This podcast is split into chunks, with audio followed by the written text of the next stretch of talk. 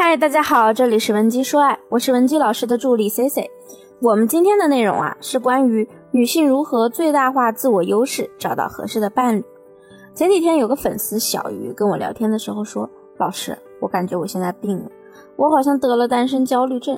小鱼今年刚好二十八岁，她跟我说，其实，在二十五岁之前，她一直觉得单身很好，甚至还有一辈子不结婚的打算。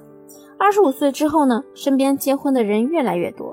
开始有些犹豫了，直到碰到了非常喜欢的异性，才发现他好像不知道如何让对方感受到他的爱意，所以他只能远远的观望，看着自己的男神和另一个他觉得十分一般的女生结了婚。这之后，直到二十八岁生日之前啊，小鱼都觉得单身没有什么太大问题。直到今年上半年，她生了一场大病，旁边的病友跟她一同入院，人家的男朋友啊，一直细心的陪伴着她。生怕姑娘受一点委屈，照顾得妥妥帖帖。于是啊，小鱼就有点不舒服了，开始紧张，尝试大胆地告诉身边的人，可以帮她介绍男朋友了。可是亲戚朋友帮她介绍的那些男朋友啊，条件各方面又很不如意，甚至呢，她看不上的那些男人，居然也看不上她，所以她的单身焦虑是越发严重。我知道现在很多女性啊，抱着不婚主义，或者不认为年龄对结婚有影响。我尊重你们的想法，但是从专业角度来说，如果你也怕自己错过最后一个黄金择偶期，还想要趁现在找到一个合适你的男生，那就一定要好好听接下来的内容。首先，我纠正大家一下，以前我们总是说二十八岁是女人最后的黄金择偶期，这个说法呢，我呢现在要修正一下。我们需要把它范围扩大到二十八到三十三岁，原因也很简单，因为现在的社会压力比较大，我们结婚的普遍年龄也一再推迟。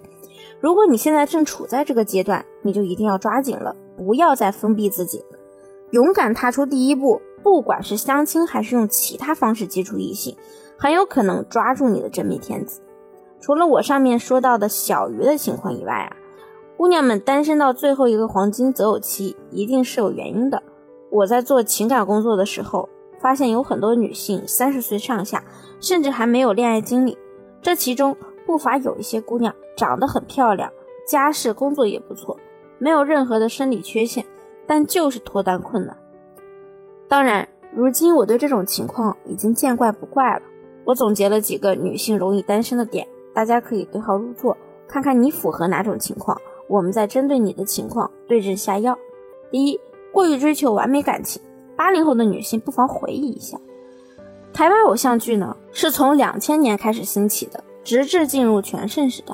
当时二十岁左右的你们可能都看过所谓的《流星花园》《薰衣草》等等偶像剧，导致你们的认知中可能对于感情越来越挑剔。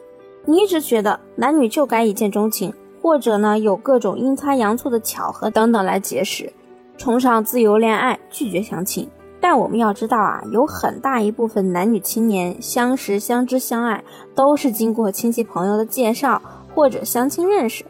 再或者呢，有一部分人他会从社交软件上寻觅。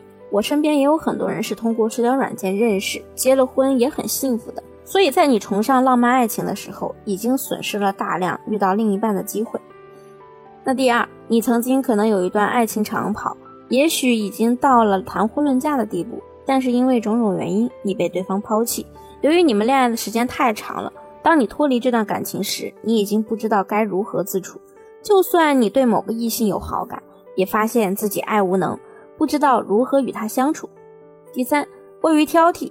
我见过很多姑娘比较颜控，谈恋爱一定是照着韩国欧巴的外形来找，再或者想要找个家境好的，所以一直在挑。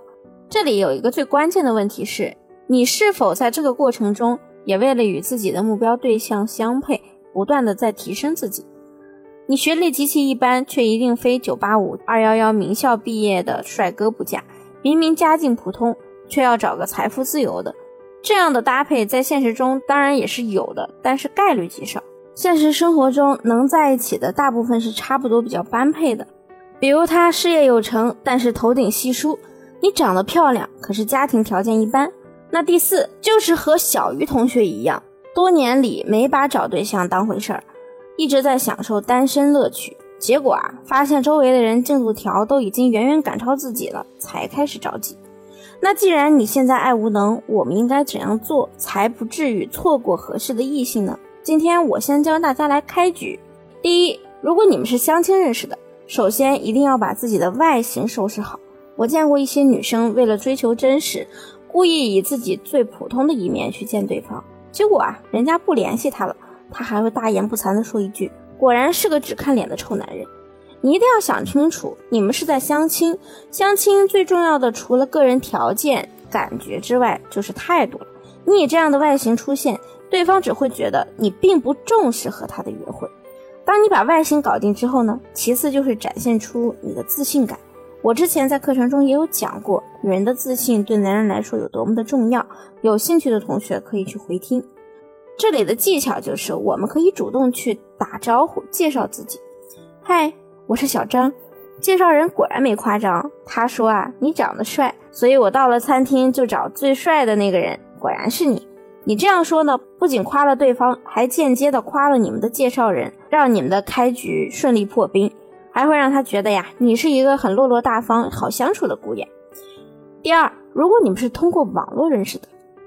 其实，如果你们是社交软件认识啊，前期吸引最重要的就是在黄金三小时里迅速释放吸引信号。你可以按照我之前教大家的信息捕捉技巧，综合分析出他是一个什么类型的人。比如他是做艺术工作的，那你就请教他有没有什么作品。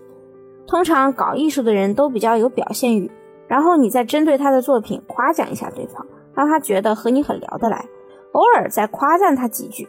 当然，夸的时候一定要接地气啊！场面话说太多呢，就有种油腻感了。比如，你可以说：“看你自拍，衣服色彩搭的蛮出彩的，果然学艺术的审美就是好。这方面啊，我以后可能还得向你请教呢。”你这样说呢，既能满足男人的虚荣心，还能带给他成就感。你们接下来的聊天势必也会进行的比较顺利。一段好的缘分啊，离不开一个好的开始。那我们把这个头开好了，接下来就是进阶。从朋友圈展示到线下见面，再到暧昧期，进入欲擒故纵的推拉，直至后撤，直到用后撤激化对方确认关系。这些内容呢，我会在下期课程中为大家详细分享。感兴趣的宝宝可以订阅我们的专辑。